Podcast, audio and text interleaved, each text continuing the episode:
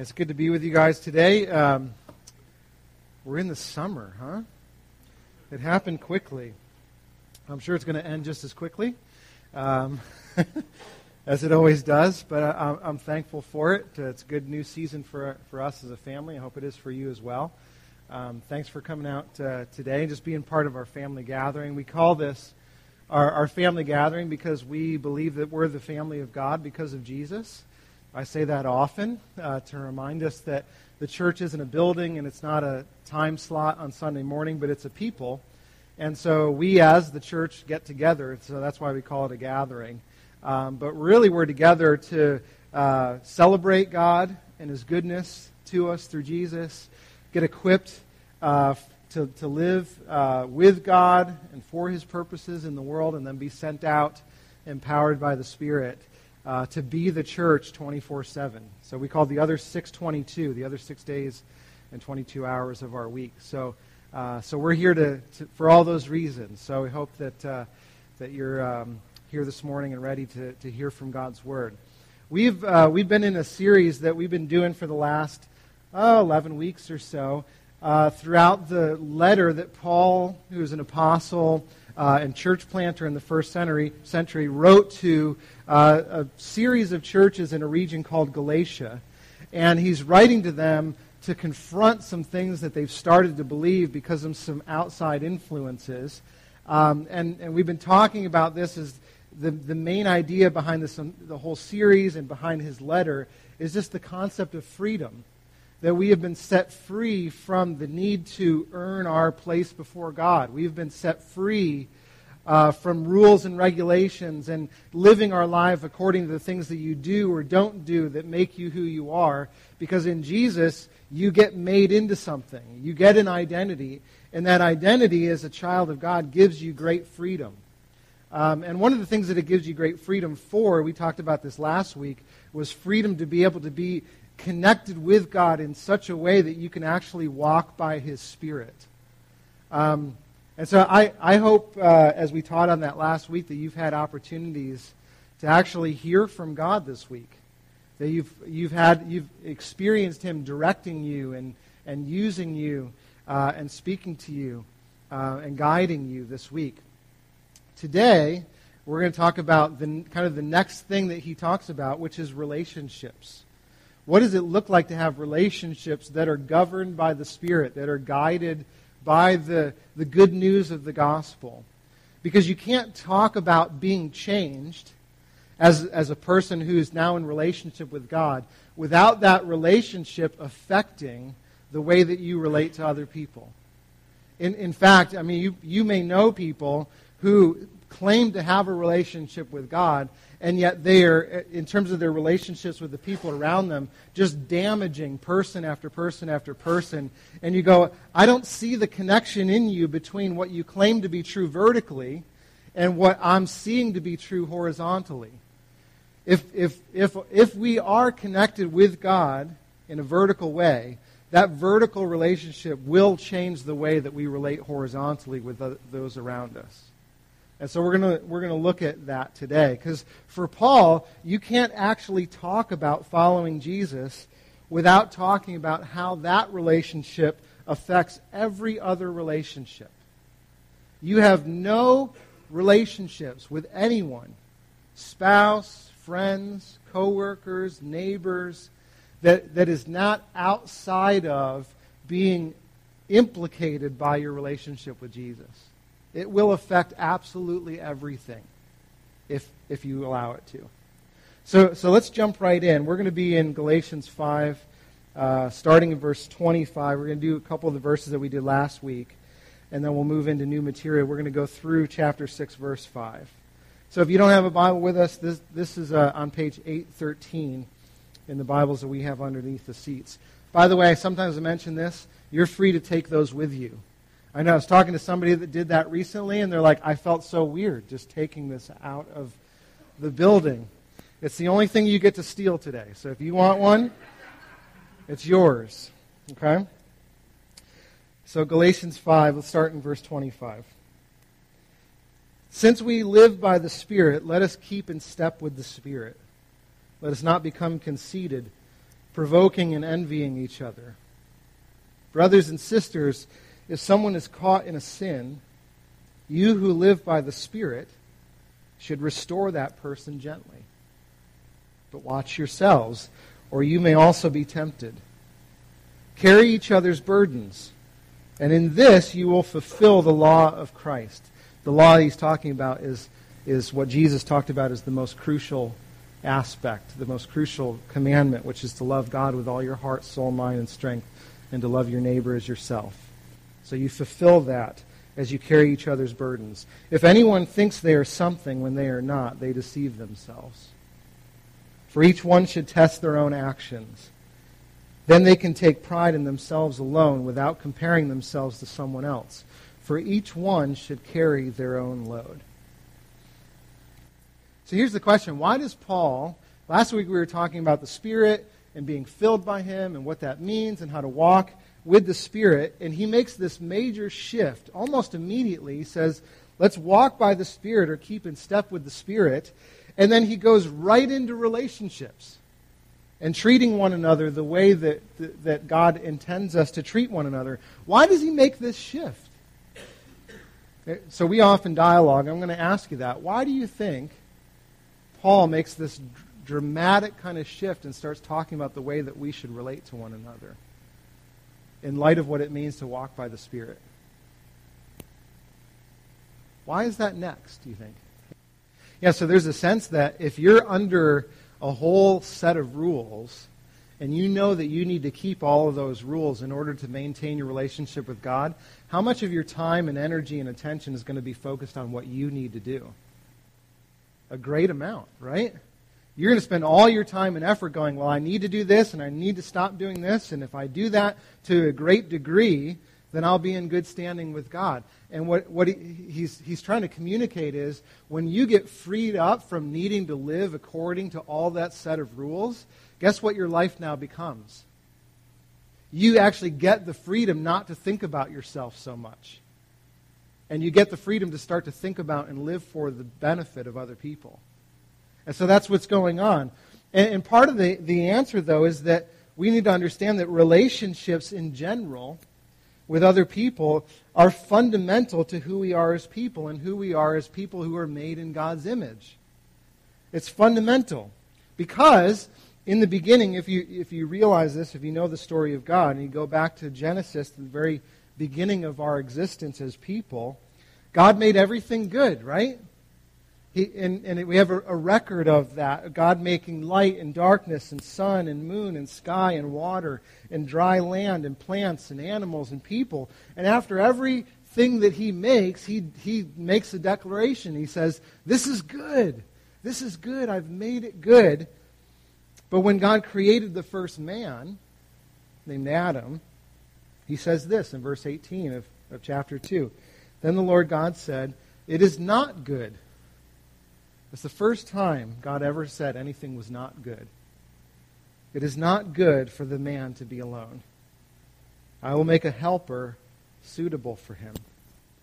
See, the first thing that's not good in the history of the universe is what?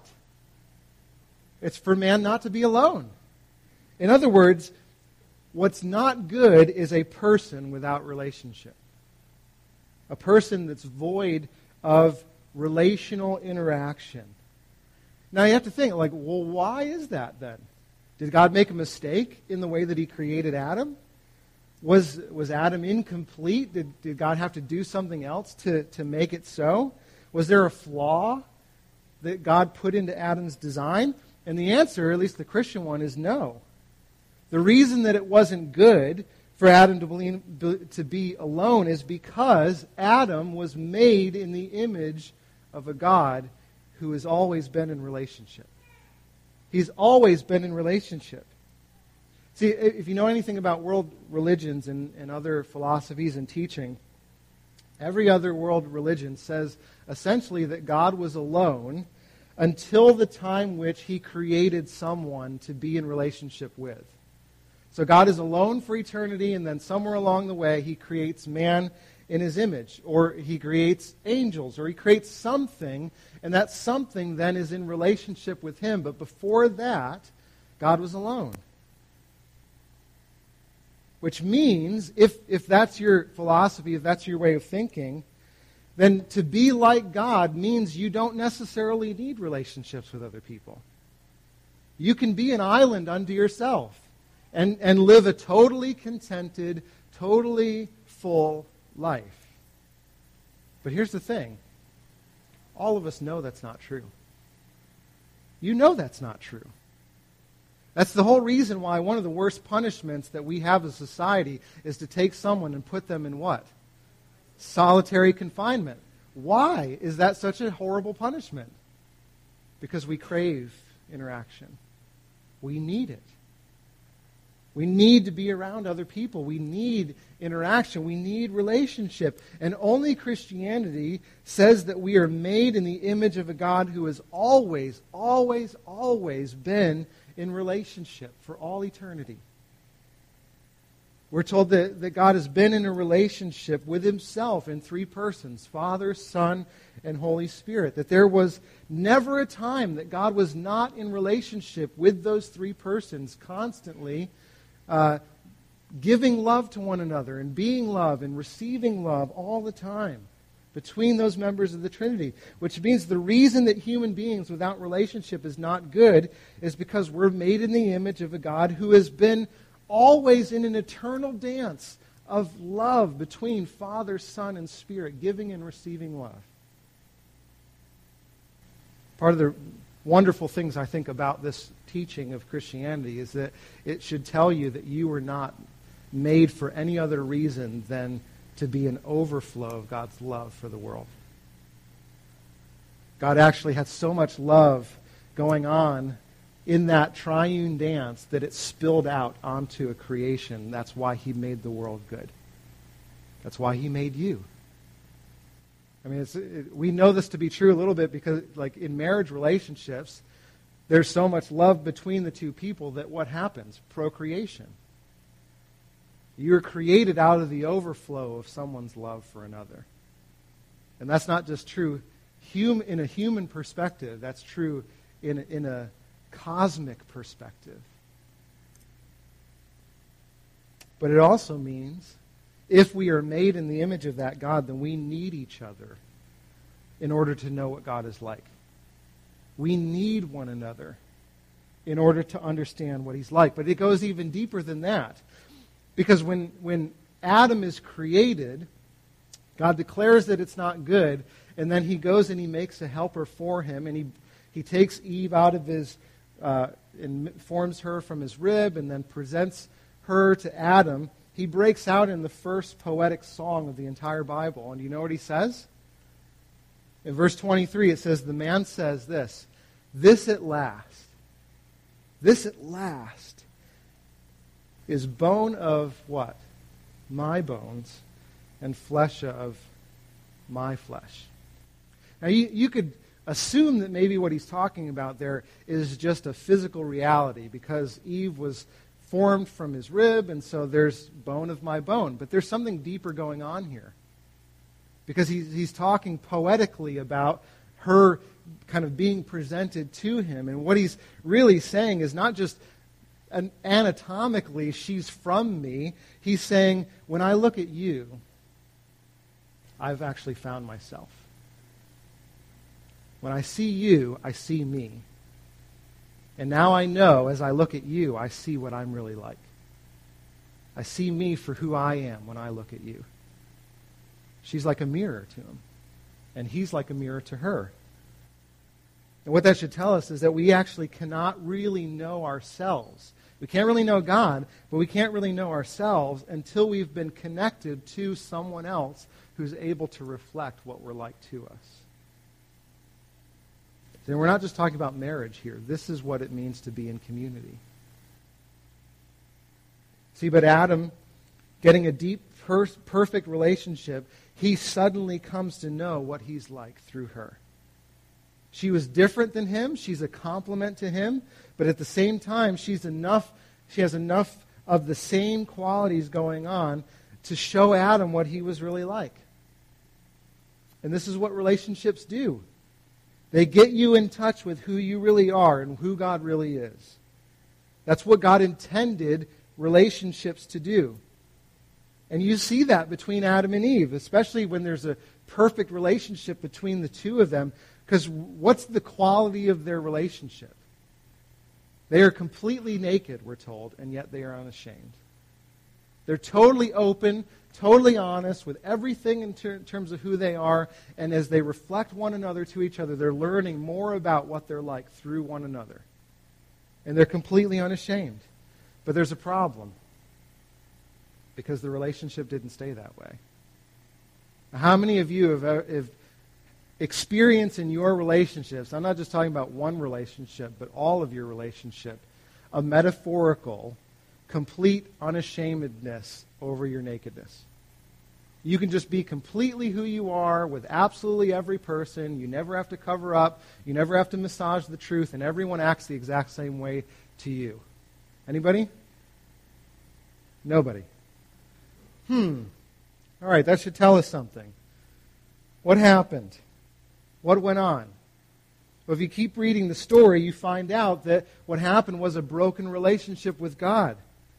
And when the relationship with God was broken, sin entered the world, and the immediate result of that broken relationship with God was shame towards one another. We talked about that three weeks ago. See, when we feel shame, when we know that our, our naked selves presented before other people is, is, is not without, is not perfect, is, is not without def, defect, then we do everything that we can to try to hide that shame through covering our nakedness. We don't want others to see us. We don't want God to see us. We don't want people to know what we're really like, how we're really broken. And so we present selves to people that really are a version of us, but not the, full, the full thing.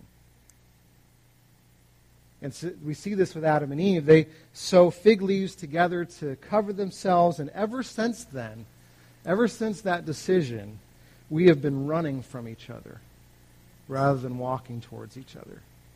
We have been hiding from one another rather than being open about ourselves. And you know this is true. I mean, you, you've experienced this in almost every relationship that you've been a part of, have you not? I, I certainly have. You feel the consequences of this sin every day. And the truth is, even if you have good relationships, those relationships that you have that might be with your, your best, most intimate, your closest friend, do those relationships just happen naturally or do they take work? They take great effort, don't they? And you have to tell yourself over and over and over again in those relationships I can be honest, I can be open. They're going to do that with me. We can get beyond this. And, and, and even with all that effort, you still experience in your best relationships things like disappointment and conflict and resentment and hurt feelings. Am I just speaking to myself here? This is true of mine. I assume it's true for everybody. And I think the reason that we experience that, and the reason that we're so prone to get hurt in relationships with other people, is because as an image bearer of God, we still expect, in our heart of hearts, deep down, we expect that relationships will still play the role that God intended them to play. We still look to them to do what God intended them to do, and they don't. And we still look to people to be the perfect image bearers that God designed them to be in our life, and they fail. And we fail. And we fail other people. But we so desperately want people to be the perfect image bearers that God designed them to be in our relationships, but because of sin, they end up reflecting a poor image to us, and we end up reflecting a poor image to them. And so instead of support, from our friends, we experience disappointment. And instead of love, we experience conflict and competition. And instead of peace, we get war. The reason that hurts you so bad is because you still expect people to be perfect image bearers. And none of us are. So here's the temptation. I don't know if you felt this or if I'm just kind of being honest with my own heart, but I've certainly been tempted to get cynical when I get hurt and to say, I'm done. I'm done. Don't say that. Please don't. Because you'll never understand yourself. You will never understand God without relationships. You can't do it. So, how do we stick with them? Well, we need to understand what's at the root of the problem. And we need to understand beyond the root of the problem, we need to understand the solution and then the kind of relationships that are actually possible when we live out of the solution. So let's talk about the problem first. Paul actually gives, at the first half of this, is why I included this, even though we read it last week, the, the thing that is at the root of all of our relational problems. You think, wait, that can't be. It is. It's true. It, it can't be that simple. It is. Trust me, and we'll, you'll see why in a second. But he says this in verse 26 Let us not become conceited, provoking and envying each other. And there you have both the symptom and the cause of every relational conflict you, you and I have ever experienced. And I, and I love what Paul starts with because he, he says, let us not become this, which is a great admonition to say, we're, we're all prone to this. I know you hear the word conceited and you go, that's not me. We'll get into that in a second. Hopefully, God will change your mind on it. But that's all of us. All of us are prone to this. And, and you'll never get rid of something that you don't realize you have already. When you ignore an issue, it becomes bigger, and it becomes bigger, and it becomes bigger, and suddenly everyone around you can see that you have an issue except for you. So the first thing I would say is please believe that you're prone to this as well. Don't just blame all the other people for having this issue around you and think that you're a victim, because you're, you're involved in this too. You're an image bearer who's broken and needs to be restored, just like everybody else, just like all of us. So Paul says this our, our two main problems, or at least the symptoms of our problems, are provoking and envying. The word provoking means to challenge someone. Here's the thing I don't, I don't know about you, but if I'm looking to challenge someone, I usually pick the people that I think I can win with, right? If you're playing tennis and you show up to the court and you look around the landscape, you look for the slowest guy on, on the court and you go, I'm going to challenge that guy, right? Why? Because you're looking down on them. You feel superior to them in that way. You provoke them because you feel above them and you're absolutely sure of your superiority in that particular area. That's what provoking is. It's a superiority complex. So that's on the one hand. On the other hand, envy is to look up, right? It's to see something that someone else has and to hate them for it because they have it and you don't. It's to feel inferior to the people that are around you. And Paul says, this is the symptom of our great problem. We constantly, every day, feel either superior to or inferior to other people. That's it. I mean, how, how many of you, just being honest, you've experienced this this week? My hand is up already, okay? But, and here's the key Paul says that the reason, the root, those are the symptoms, but the root that you feel either superior or inferior to others, the reason that your relationships fall apart, the reason that mine do the same, is because you've become conceited. You might think, well, that, that's not me. But the word conceited, if you look at the Greek, and I don't do this often, but I think it's helpful here, is the word kenodoxa. It literally means to be empty of glory. Doxa is the word for glory, and keno is to, is to be emptied of something, to take it out. To be conceited is to have a glory vacuum in your heart.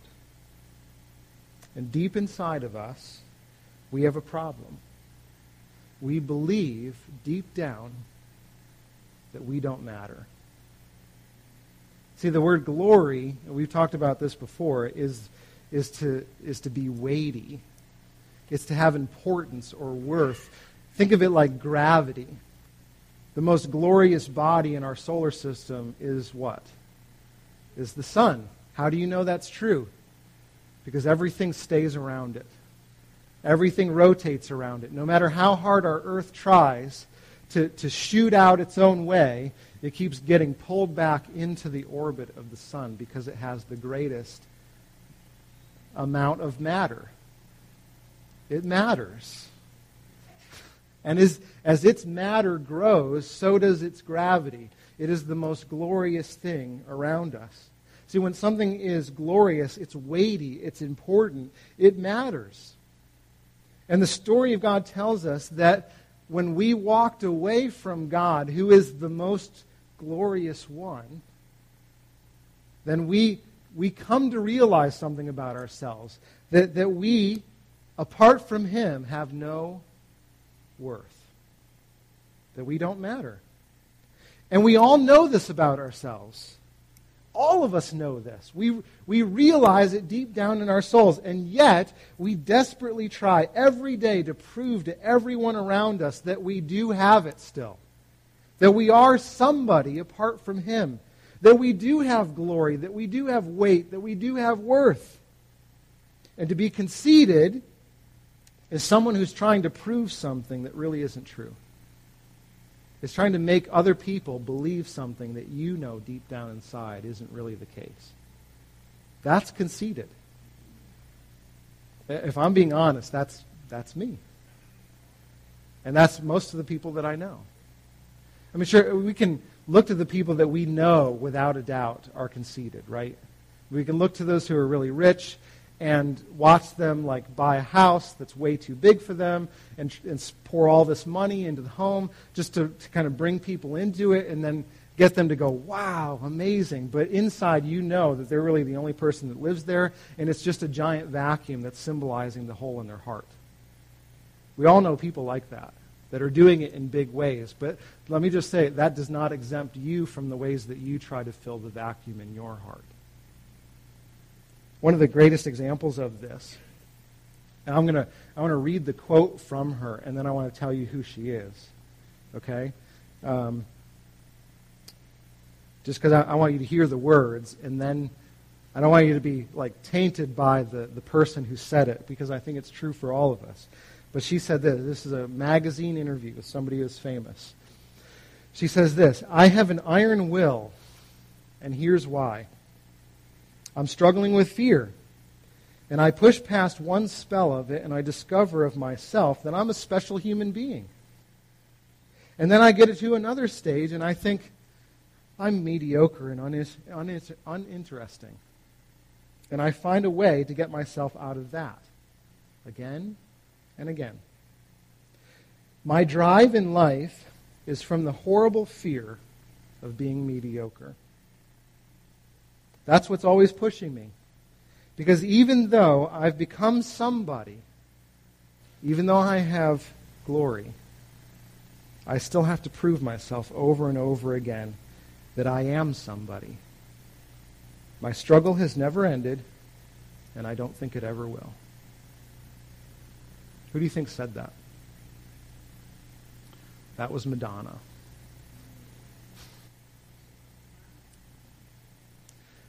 Now you might think, okay, that she's weird, right? she's kind of out there. That's why I, did, I, that's why I held her name back. She's not weird. She's totally human.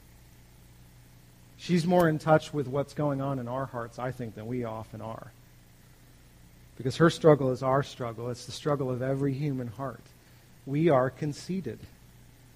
We have a glory vacuum in our hearts, and the way that we look to satisfy that vacuum is by either hating those that we perceive to be above us in some way and going, well, it's just unfair that they have more. It's unfair that they've had better advantages. It's not fair. And we look at our boss, or we look at our neighbor, or we look at those who are more wealthy, or more attractive, or have a bigger income, whatever it might be, and we hate them for it. And that gives us our sense of worth. Or we do the opposite we disdain those who we feel are below us. those who are less educated, those who are less open minded than us, those who are more racist than us, those that aren't as progressive as we are. And we look down our noses at those people, and that gives us a sense of superiority, which then ruins our relationships. See, we have all chosen some way that we're going to gain for ourselves some type of glory, some kind of worth, some way to know that I count for something in this world. If for Madonna, it's, it's being interesting and creative as, a, as an artist and how she pushes herself through those stages. What is it for you? What is it for you? If I'm being honest, for me, it, it's, it's tied to my performance as a pastor. It's tied to our success as a church sometimes. It's hard to be in relationships with other pastors and hear about all their successes. Because you think, well, why haven't I gotten those successes? And you do it too. The reason that we do it is because we're not full. There is a vacuum in our hearts. We are lacking. What do you use to fill that? So I think the, the beginning to change is to be honest that the vacuum exists. And, and to be honest with why it's there in the first place. The, the Bible says that the, and this is going to sound totally um, harsh, and I don't mean it to. Okay, so I'm just going to qualify that before I say it. the Bible says that the reason that we feel like we don't matter is because we don't. I know, see, it sounded harsh. I was, going over it in my notes and I thought, there is no pleasant way to say that. But we have to know that this is the opposite of what the world tells us, right? This is the opposite of what you've heard from every counselor and every teacher and every parent and every source of media and every song that you've ever heard that tells you that something that is untrue, which is that we have worth and significance apart from the one who made us. That we can stand on our own two feet. That we can have autonomy from our Creator and still have glory. The Bible says that that endeavor is impossible. And the reason that you know it's impossible is because people spend their entire lives chasing after it without getting it. Even those that look glorious from the outside, and we look back and we go, wow, that person has arrived. In their heart, they're going, I have such a long way to go. See, Galatians 6 3, we read this, says, If anyone thinks they are something when they are not, they deceive themselves. So if we think that we can have glory apart from the one who made us, we're deceiving ourselves. That's what sin does. It convinces us that we could be somebody apart from the glory of the one who made us. It fools us into thinking that we don't need him to, to give us worth, to give us value, when really if you look at the truth, and you pull back the curtain, his opinion, his worth, his value over you, what he speaks over your life, is the only thing that really matters. But if we're convinced that we can't get it from him or that he'll never give it to us, then we will go looking for it from other people. And that means we're conceited which will result in us being either superior or inferior to everyone who's around us. And this is what Paul says will happen. If you remember, we read this a couple weeks ago. This is part of Matthew's sermon in, in Galatians 5 13 and 15. He says, You, my brothers and sisters, you were called to be free. But do not use your freedom to indulge your flesh. Rather, serve one another humbly in love. That's what we're to do with one another. And then verse 15 says this if you bite and devour each other, watch out, or you will be destroyed by each other. See, what's he saying? He's saying God's definition of loving people is to sacrifice for others' good. It's to get your eyes off yourself and onto other people. But the world's definition of love is what you get from other people, right?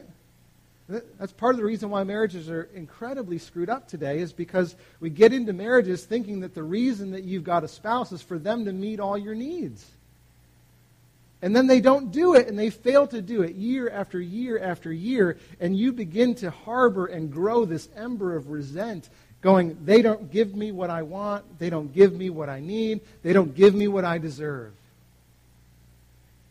So the reason that that resentment is growing is because you, your picture of marriage is completely upside down. Because if you use relationships to gain glory, what do you end up doing? You end up devouring those that are around you. You end up using them to satisfy your own needs, and in the end, you end up destroying each other. Is this, I mean, have you experienced the truth of that? I sure have. And I've seen it in far too many relationships. Far too many. So, how do you go from devouring one another to serving one another in love? How do you go from needing others for your glory to emptying yourself for others' good? That's the question, right? If you don't know the answer to that, you, your only option is to con- continue to be conceited is to continue to fight this battle between superiority and inferiority every day of your life for the rest of your life. And, and, I so believe that God wants to free you from that. You've been freed to be free. Do you want to be free from that? Do you want to, do you want to be full?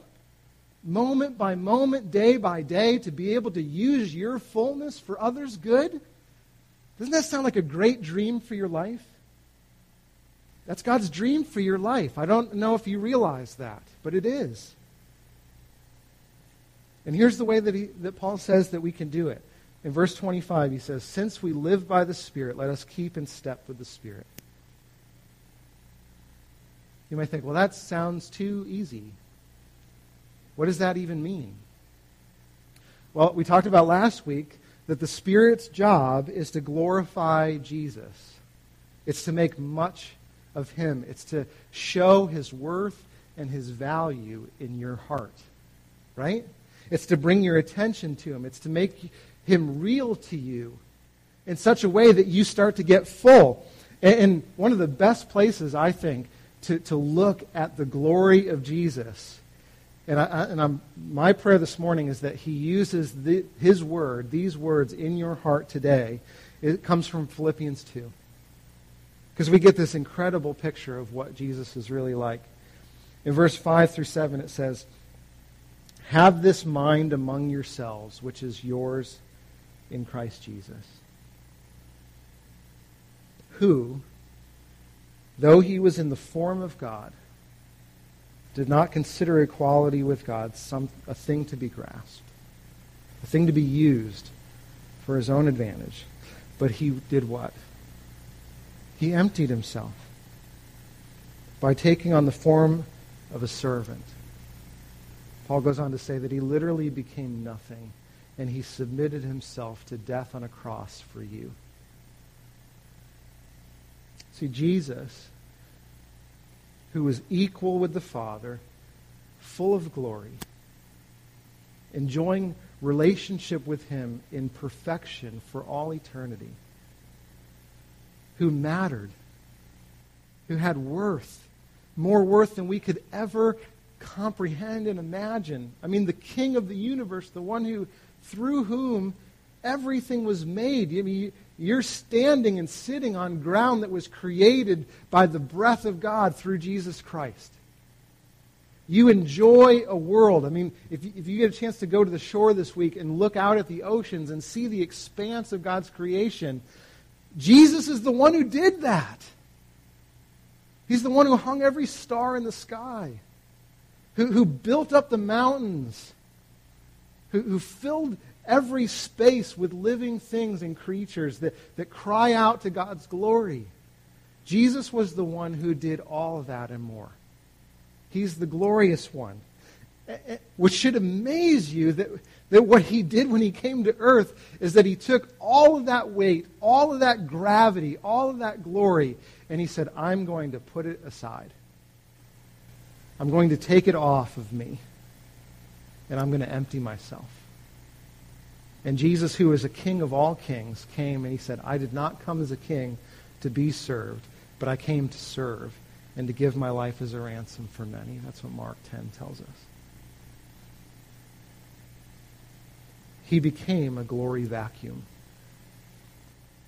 In other words, he, he did the very thing that we try our entire lives to avoid. He became nobody. Not superior, not inferior, not conceited, not seeking anything. He completely emptied himself.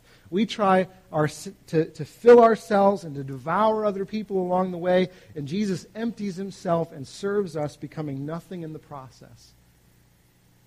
And Paul says that in Christ, if you are in him, which means you have accepted his gift of grace by faith, you, you said, I, I want my life to be yours and yours to be mine. I, I, want you to forgive me and seal me and make me new. If you've, if you've experienced that and done that in Christ, then this mindset, this mind, this way of living, this way of seeing other people that's keeping in step with the Spirit, it's yours. Isn't that amazing? That his way of, of relating to other people, if you're in Him, now belongs to you. It's in your bank account. He's already transferred it there. It's just a matter of whether or not you're choosing to access it or not. If you had a billion dollars in your bank account and you're struggling to pay your bills, wouldn't the light come on at some point and you go, I, I forgot. I have an incredible bank account that's been left to me by my father. I, maybe I should go down to the bank and access some of that. That's what he's saying. It's yours. You might think, well, I've been a believer for I don't know how many years, and I'm still struggling with this. I still feel inferior or superior to people all the time. How in the world do I stop that and start serving others rather than looking for them to serve me? And the answer is you need the Spirit to help you to see Jesus.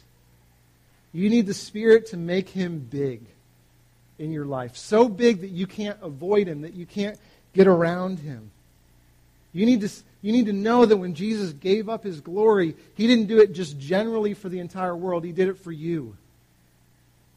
The King of glory came and set aside his crown so he could serve you. He ran to you even though you're running from him. And guess what? He's faster. He's faster than you are. He went to the cross on your behalf and he paid the penalty for your sin, which is death. He did it for you. And when he was up there, even though he knew that you would reject him, even though he knew that you would walk away, he still cried out on your behalf, Father, forgive them. They don't know what they're doing. He did that for you. He rose again after three days, defeating death for you. He ascended to heaven so that he could send the Spirit into your heart so that you could live differently. He's standing in heaven right now this morning before the Father, advocating on your behalf, praying for you that God would give you his very best. For you, right now. And here's what happens in our hearts. When we see him, when we experience Him, when we go, wow, I can't believe it. I'm, I'm getting a picture of that. God's making it real. He's filling me up. You realize that you don't need to be filled up from other people. You start to use your what you've been filled with to fill other people that are still a vacuum. And Paul gives us this great list. We, we don't have time to get into all the pieces of it, but he gives us this example in this passage of what it looks like when we have the mind of Christ, when we are walking in the Spirit in our relationships. Because remember, I said this at the very beginning, you cannot walk by the Spirit. You cannot have the mind of Christ without it changing you and the people around you, without it impacting your relationships. You can't do it because He starts to do it through you. And then you see Him ch- make that change. And here's how He, he says, Brothers and sisters, if someone's caught in a sin, you who live by the Spirit should restore that person gently. But watch yourselves, or you, may, you too may be tempted. He says, confront others' sins in order to restore them gently. See, if, if you're stuck in the superiority inferiority trap, then if someone's caught in a sin around you and you feel superior to them, what, what are you going to do? You're going to look down on them. You, you're going to be thankful for your self righteousness that you would never fall into the trap that they did. You'd be glad that you don't struggle with the things that they struggle. You start to feel better about yourself, right? If you feel inf- inferior, though, and someone that, that you look up to is caught in, in a sin, then you probably crave their approval so much that even though you know their sin is harming them, it's harming other people, you would never risk their disapproval by pointing it out to them. And so you just let it go. And you let it slide. If you were governed by the gospel, I'd love to just, we'll just hang on this one just for the rest of our time because we only have a little bit. But if you were, if you had the mind of Christ, you're, you're walking by the Spirit, you're getting filled up from, from seeing Jesus in your heart, in your life, and you see someone struggling in sin. It's a habitual pattern, and you know God has put it on your heart. And you're, you're, you want to believe the gospel what would the outcome be? What, what would be your mindset and the way that you would think about that other person? This has never happened to you, so, but let's pretend that it will, okay? Because I'm thinking it will, if it hasn't already. What's your mindset? Governed by the gospel. How does that change the way that you may interact with that person? or go to that person if you believe it. I mean, you ever want to tell somebody off just because you want to rub it in their face that they harmed you or that they did something wrong? That's superiority, right? The, the gospel changes all of that. And, and if we're believing the gospel, then we go to that person in love. You get the picture, the, the word restore is, is actually the same word used to reset a broken bone. And you, you go to the person going, This is going to be painful, but I'm going in love, knowing that short term pain will equal long term healing. And I want to give my heart and my life to that endeavor because I love this person. I want to see them be able to stand again, even though they're broken right now. It changes the perspective of the way that you go, right? James, what were you going to say? Yeah, and I think that's what Paul's getting at when he says, watch yourself, lest you too may be tempted. And what he's saying is, don't go in a way that where you think you could never fall into the same thing that they've fallen into or something that's just as bad. You go watching yourself going, I am just as susceptible of broken relationship with God and broken relationship with others. And so I'm going as someone, as a fellow struggler, rather than someone who's coming in like a helicopter to save someone. I can't be the one to save them. I can just be the one to go to them as a, as a fellow brother, fellow sister, and show them, point to them where they can be saved, and help them to see the salvation of the Lord. But if we go in with superiority, Watch out. Because God will make it clear that we too can be tempted. We're not to be, you know, we're, we're, we're, we have a glory vacuum too, right? Anything else that comes to mind for you? Yeah. Yeah, great compassion, right? Mm-hmm. Yeah.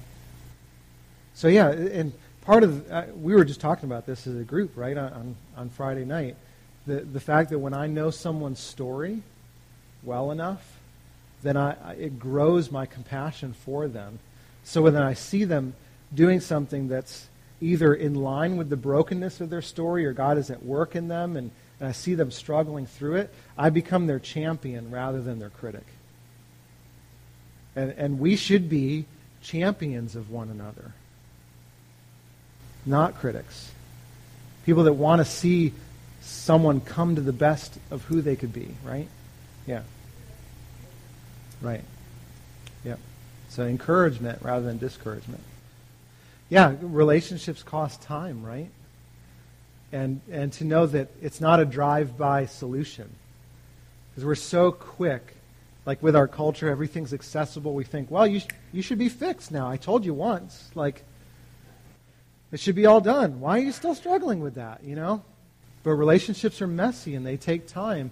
And they take us putting some other things aside in order to see them come to fruition, especially when there's brokenness involved, right? And here's the thing you, you will never give sufficient time in relationship unless you believe in your heart of hearts that Jesus set aside what he could otherwise be doing for us. And he didn't have to come and spend 30 years of his life in obscurity learning what it was like to be a human in order to be with us and save us. And yet Jesus, and we're even told that when, when Jesus became a man, he, he is now in bodily form forever even though before that he was not. So Jesus, for eternity, has limited himself in order to be in relationship with you. If you know that God has done that for you, you will do it for others. And to the degree that you believe it is to the degree that you see it. James says, You say that you have faith, but I don't see works. My faith works itself out in works. And what he's saying is, not he's saved by works, but what he believes about God and what he has done for James means that James then shows what God is like by the way that he lives. If we'll believe it, then we'll see it. It's the way that belief works. I'm sorry, I saw somebody else's hand too. And that's, re- that's really the difference between uh, bearing one another's load and giving advice, right? Um, because and this is often what we do, is that when, when we see someone bearing a heavy load, which obviously people that are in uh, prison have, through fault of their own or brokenness in their history or their family, they are at that moment bearing a heavy load. And, and oftentimes we want to go to someone who's bearing a heavy load and go, hey, if you just position your hands a little differently on that boulder, it'd be really easy to push it, you know? You're kind of struggling with that. Just Move your hand here. All right, now position your feet. Okay, you got it. All right, you got it. You know, and then we walk away. And that's not what it means to bear one another's burdens. To bear one another's burdens means that you get under the rock. You push yourself. And here's the, one of the first things you realize when you start to push on someone else's burden is that you realize just how heavy it is. And you go, I had no idea. Which then again gives you great sympathy and empathy for that person. And the more that you struggle with that weight with them, the more you want to see them be free of it. And so the more effort you begin to push on it with. Which means the longer you got to be there to do it. Does this make any sense? Confront others in their sin to restore them gently. Carry one another's burdens. This is the law of Christ. This is what it means to be free in the gospel, that we would give our lives together for one another in this. So here's, here's what I want to end with. Paul summarizes this by saying, Our posture will be like brothers and sisters. If, if you um, are a friend to someone, but you know, know them really well, then you'll, like we kind of said, like well, I don't know them very well, and I kind of see this, but it's, you know, it's not my place to say. If that person were your brother, though,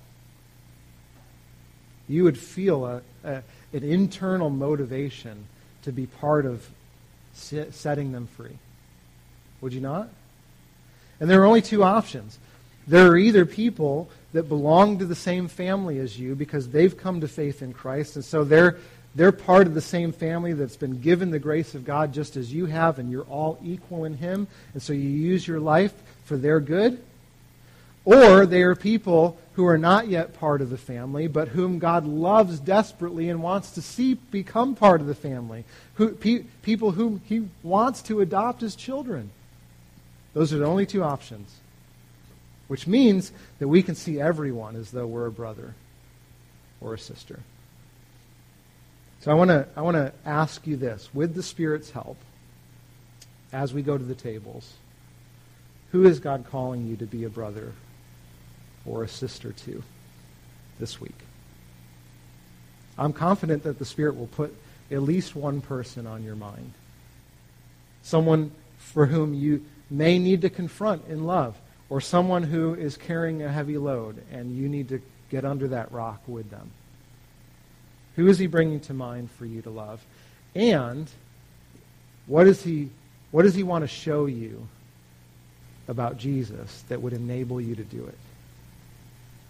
I want to pray, and then we're going to come to the tables, and I'd love for you to come with that question in mind. Spirit, reveal that to me. And then help me to see Jesus and what he's done for me that would actually enable me not to feel superior or inferior to them, but to love them. Let's pray. Father, thank you that we have the mind of Christ. That if we belong to you, we've been set free to be given a new way to live, a new way to relate, a new way to love that serves people like you served us. Father, forgive us of our conceited hearts. Forgive us of trying to fill the vacuum of glory that we know exists with other things besides you. Help us to see Jesus. Help us to be full. Help us to know that, that you love us and give us grace and acceptance and approval, and you're speaking that over our hearts now by your Spirit so that we might become full. And Holy Spirit, I pray that you would bring at least just one person to mind for all of us, that we might love as you loved us. Do this in Jesus' name? Amen.